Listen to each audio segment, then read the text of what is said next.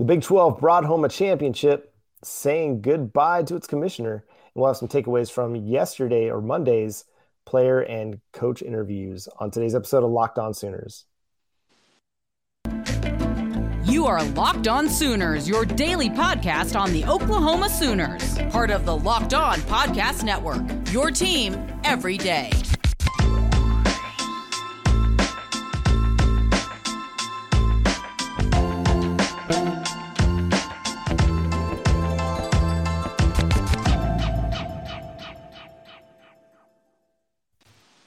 What is up, everybody, and welcome to Locked On Sooners. My name is John Williams. You can follow me on Twitter at John9Williams. Joining me is Josh Helmer. You can follow him on Twitter at Josh on Ref. You can also hear him from 9 to noon, Monday through Friday on 94.7 The Ref in Norman, 1400 Sports Talk out of Oklahoma City.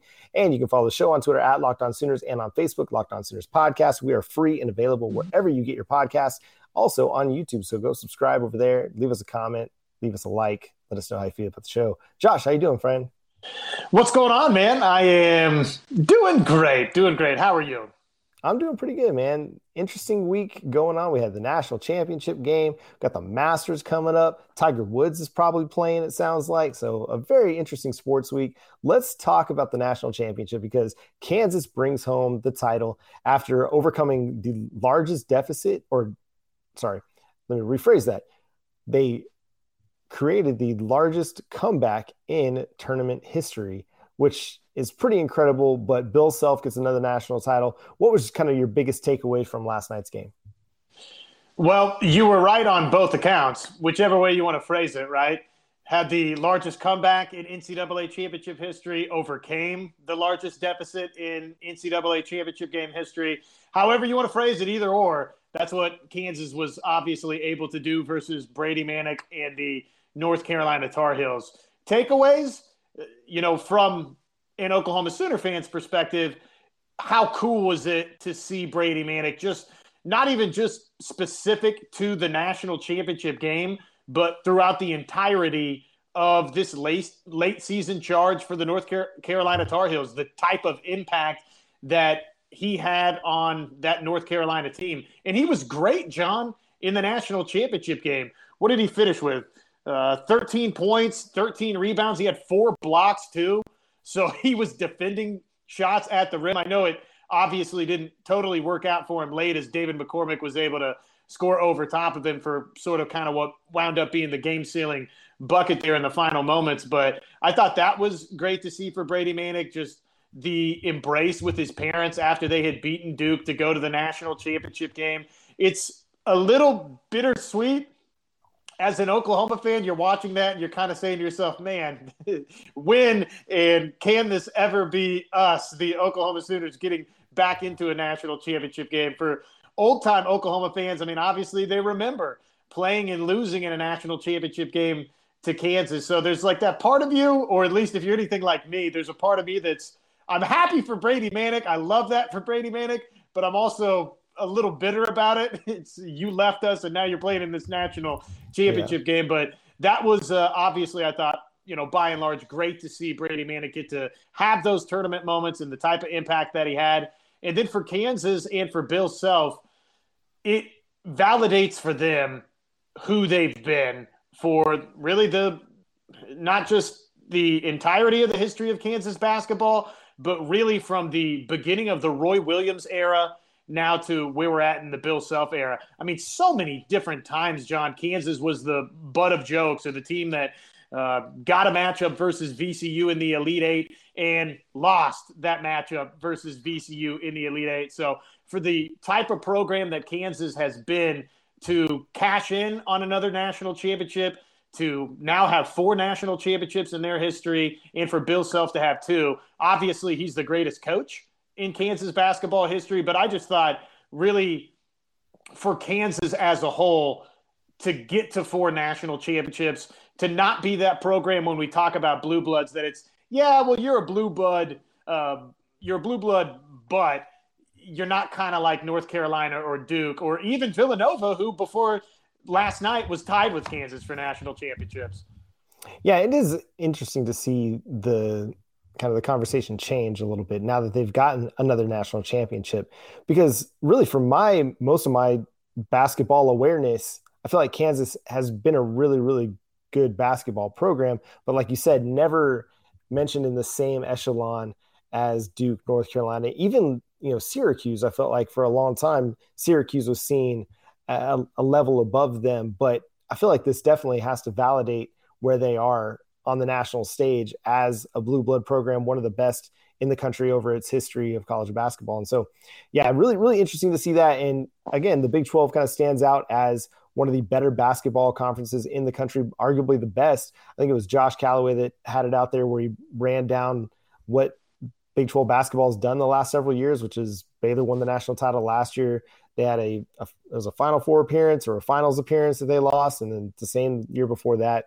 Uh, but yeah, the Big 12 just continues to really, really play really good basketball. And even though they only got six teams in the tournament, those teams played really well uh, throughout. For Oklahoma, what do they got to do to get to that point, to get to a Final Four, to get to a national championship?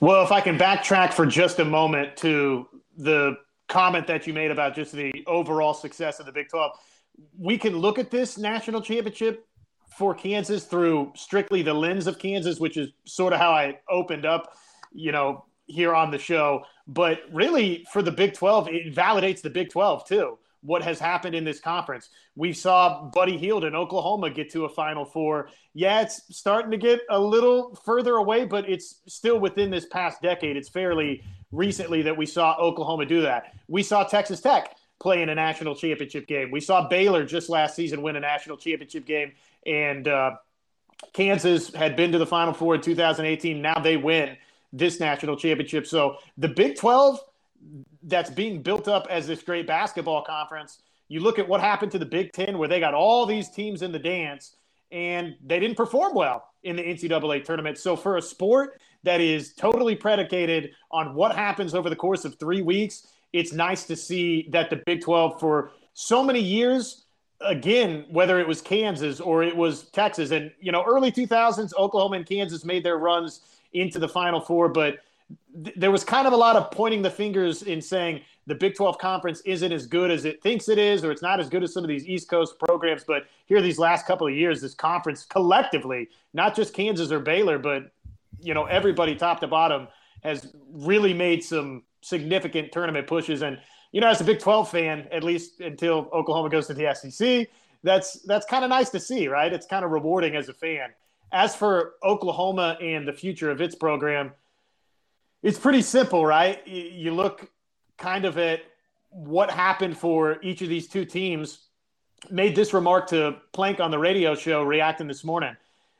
Both Kansas and North Carolina, two teams that played for the national championship, North Carolina got better by adding a transfer from Oklahoma in Brady Manek, and Kansas got better by adding a transfer in Remy Martin, who was vitally important to Kansas's tournament success and ultimately winning the national championship. So, step one to get to that sort of stage is to continue to add from the transfer portal guys that are going to be legitimate impact, high level players on this type of stage in an NCAA tournament. So that would be the quickest path to a rebuild. But then beyond that, it's just to continue to add talent. I think that Porter Moser has the the right idea and plan in place to do that. I think Porter Moser to me strikes me as someone that can be a really really effective recruiter at Oklahoma, but you got to get those types of guys, right? You got to go find an Ochai Agbaji and then develop them.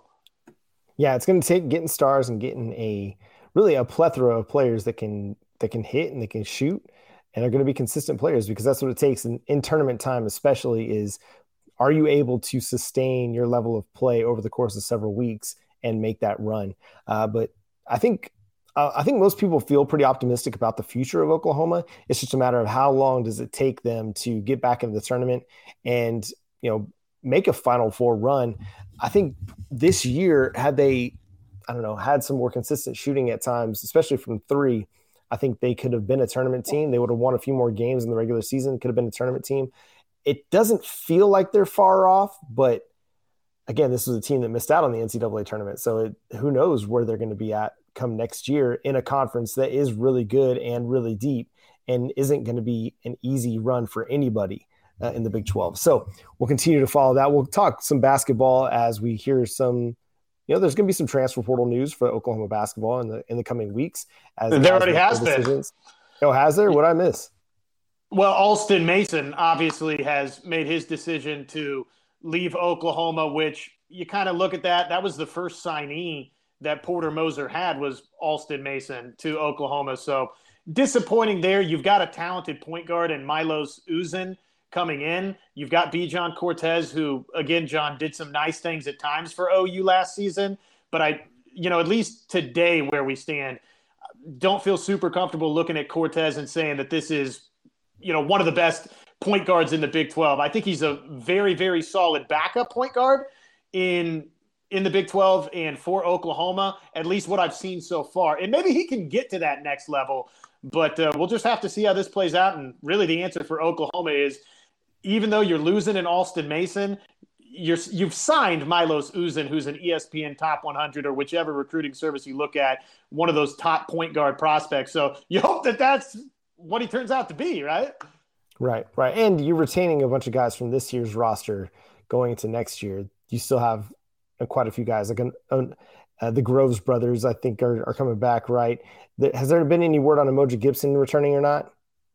I no, n- not anything in the official department for Mo Gibson, but I mean that's where we stand right now. That's probably the biggest question for next season, right? Is will Mo Gibson elect to come back to Oklahoma? If he does, you feel pretty good about the core that you've got around him with Tanner Groves and uh, obviously some of these talented signees they're bringing in. If you don't have Mo Gibson, then you, you've really got to get active, probably in the transfer portal.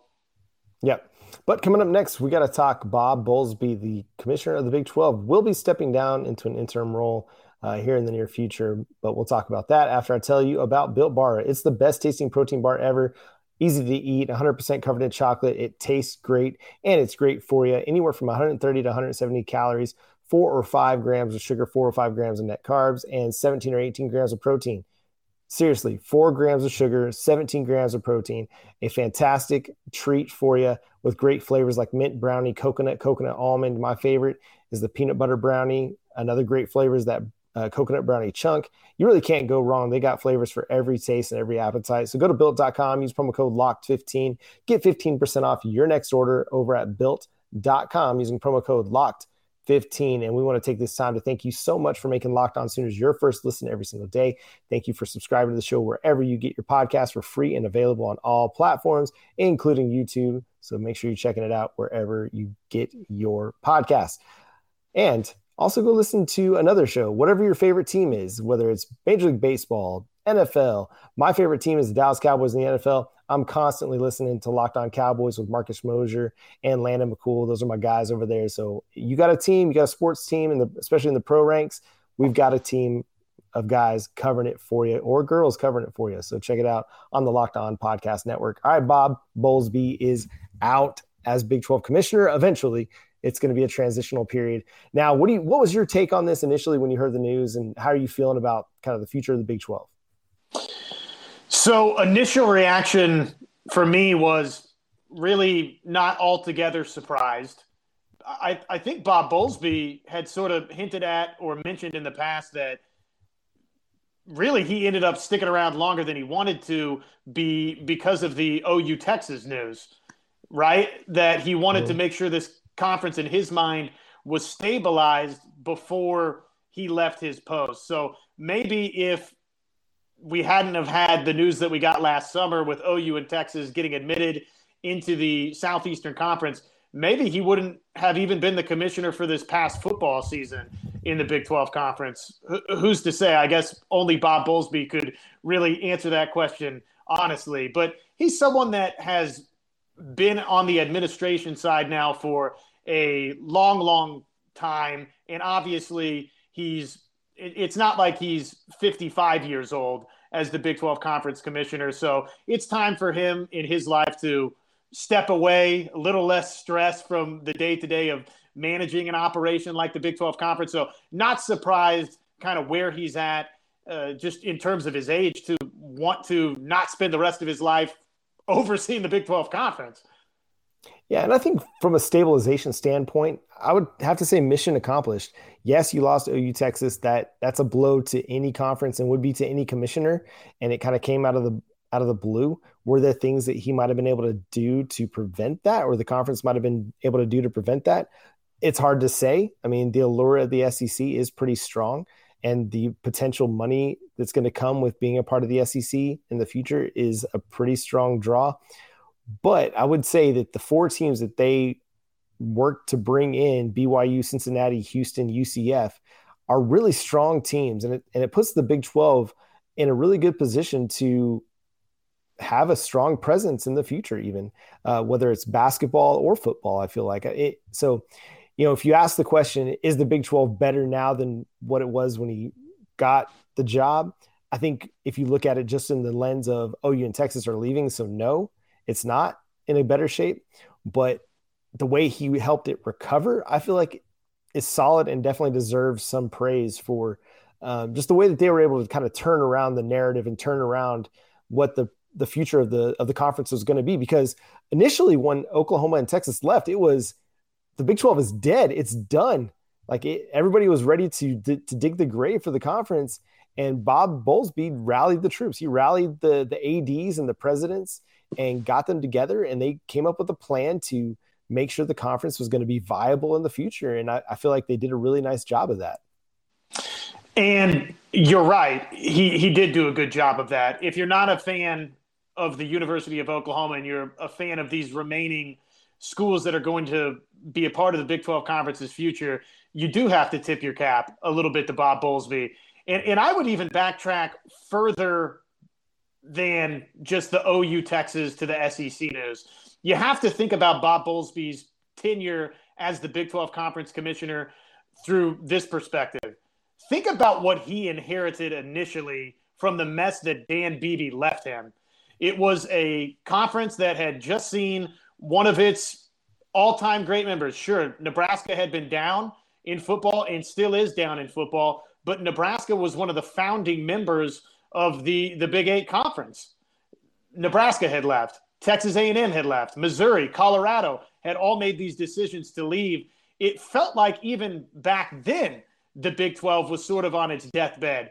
Bob Bowlesby was a part of stabilizing the conference back then before this late wave that we're at now where OU and Texas have decided to leave the conference. So if I had to letter grade today, and this is without knowing obviously what's going to happen in terms of television money for the the Big 12 because that's definitely taking it's taken a hit minus Oklahoma and Texas. Now how big of a hit we'll see and part of that into the future will be dependent upon how good a program Cincinnati and Central Florida are in football and Houston and BYU. Maybe they can command more money if those programs like if a Central Florida turns into a power in the future, okay, well then maybe they'll drive some television sets and recoup some of the money that they lost from Oklahoma and Texas. So you can't really grade Bob Bowlesby's entire tenure right now today because we just don't know how good those programs are going to fit or what their futures look like in the Big 12. But with that being said, if I graded Bob Bowlesby's tenure today, I think I'd give him a solid B minus, just given the fact that he inherited this thing from Dan Beebe. It really wasn't in all that good of a spot to begin with and he did stabilize it, John. And in this news with OU and Texas leaving, he's found four members to come into this Big 12 conference, and it appears stabilize it again into the future. Yeah, and I think that's a, a big part of what he'll be remembered for. Yeah, the, the losses sting, but where they're headed is is a pretty solid direction. I, I, think I feel like the schools that they added, the BYU, Cincinnati, UCF, Houston, are just are pretty underrated. They were really good group of five. BYU being an independent, all of them could have been admitted to any of the Power Five conferences, and I feel like could hold up fairly well uh, in those groups. I mean, Vanderbilt's in the SEC, Kansas is in the Big Twelve. Like these are not great basket or great football programs. They they do well in other sports, but as far as football goes, they're not very good. Cincinnati, UCF, BYU, they they could have belonged. You know, Houston, they could have very well belonged. Uh, it, it's going to be interesting to see. You know, Mike Gundy's kind of mentioned the the idea that they might go back to 14 after Oklahoma and Texas goes, and who knows what the direction is going to be under the new commissioner. But I got a feeling that it's going to maintain a, a similar um, a similar place in the Power Five. You know, it's it's not the SEC, it's not even the Big Ten, but I feel like it's kind of right there in the conversation with the ACC. And then uh, I would say it's a step above the Big Ten, even after Oklahoma and Texas leave, because really, what is the Big Ten? I mean, Oregon has been okay sometimes. USC's been down for a while.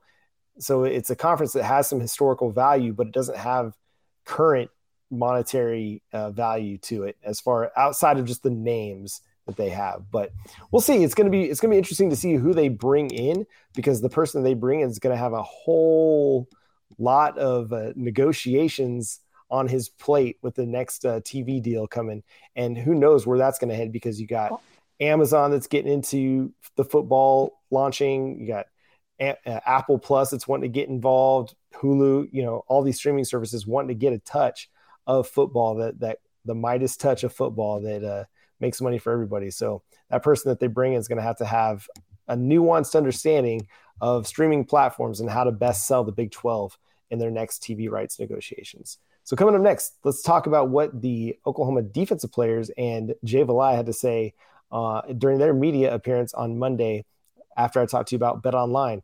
Bet Online is your number one source for all your sports betting needs and sports info. Find all the latest developments, including this week's Masters Championships odds, podcasts, and reviews for all the different leagues this season. Bet Online is your continued source for all your sports wagering information, including live betting, esports, and scores. So head to the website today or use your mobile device to learn more about the trends and action. Bet Online is where the game starts. And the NFL draft, is just what 23 days away.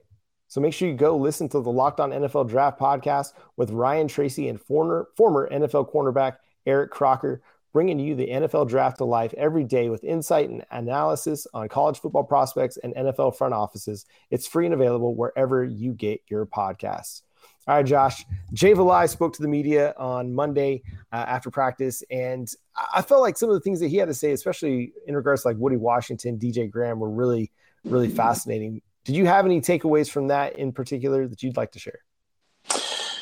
Well, I, I think he's got a good stable of cornerbacks to operate with here.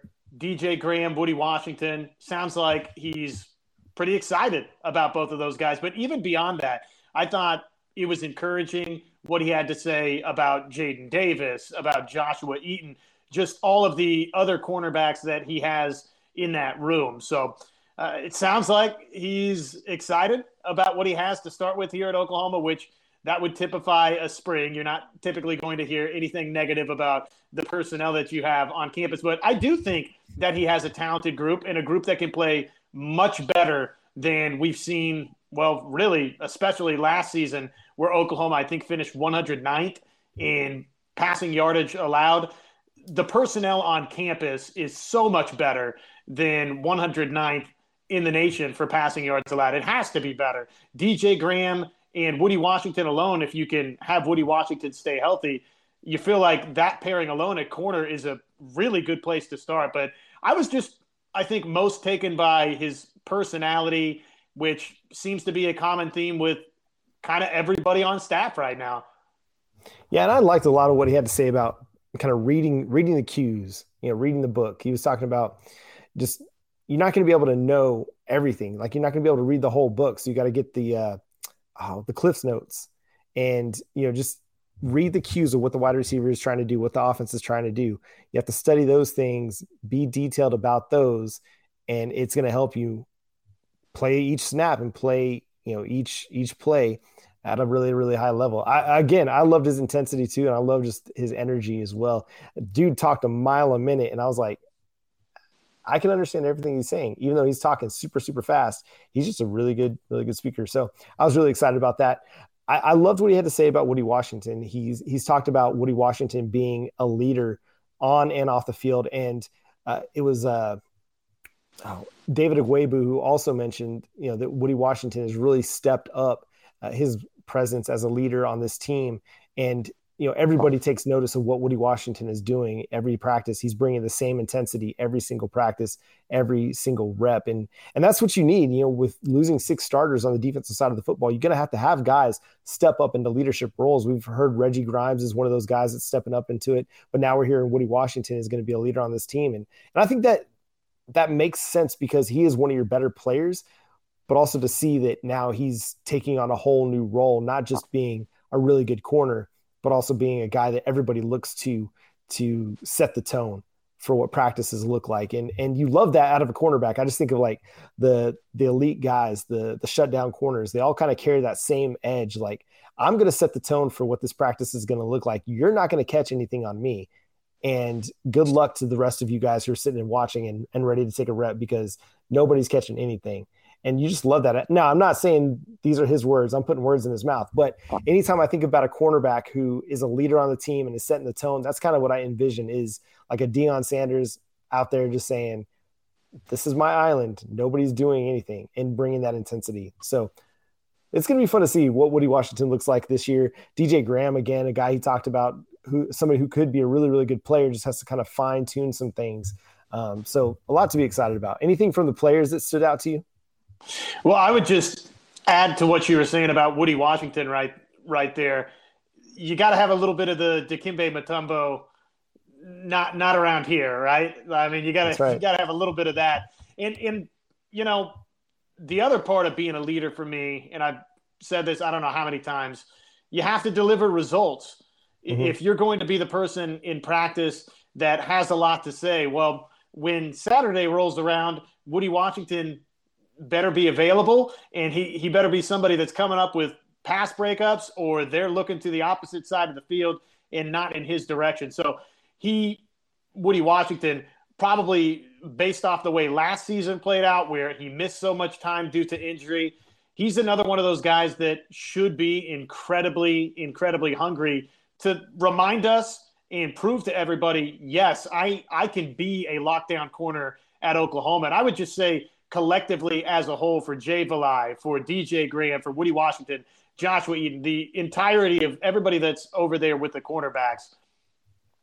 Can Jay Valai be the person to push the right buttons and get these guys to play up to their potential? You know, Alex Grinch, who was your safeties coach and sort of in charge of everything back in the secondary. While he did a lot of, I thought, positive things for Oklahoma defensively, John, I think anybody that looks at it objectively and thinks about where Oklahoma was before Alex Grinch got here and where they appear to be now and where it appears they're headed, you'd have to say that Alex Grinch did a good job as Oklahoma's defensive coordinator. Now, did he do a great job? Okay, that's up for debate. And probably you could make a strong argument. Well, at times he he didn't do a great job. One thing that you can definitely say that was underwhelming for Oklahoma was its secondary under mm-hmm. Alex Grinch. So can Jay Valai be part of the puzzle pieces here that gets that group to play to Oklahoma's standard? And they're going to need to because especially if Quinn Ewers is what everybody thinks he's going to be at Texas, that's going to be a tough matchup, you know, in the passing game. And the future in the SEC I mean, the SEC has turned into a passing league as well. I mean, they they still run the football, but you got some high octane offenses out there as well. So you're going to have to be really sound in the back end and in the secondary. When you mentioned Dikembe Mutombo, I just all I think about are the commercials now where you just hear him to go, "No, no, no, not today." And I don't know why. I just love those commercials so much. And Woody, if you're listening to the show, make sure you your first pass breakup, you drop a little no, no, no finger wag. I'd love to see it here on Locked On Sooners. So that's going to do it for today's episode. For Josh, I'm John. Make sure you subscribe to the show wherever you get your podcast. We'll catch you tomorrow. We also got the Locked On Big 12 crossover coming to you wherever you get your podcast as well, where we talked a little bit more about Bob Bowlesby as well. So make sure you check that out. But until next time, we'll see you then. Boomer Sooner.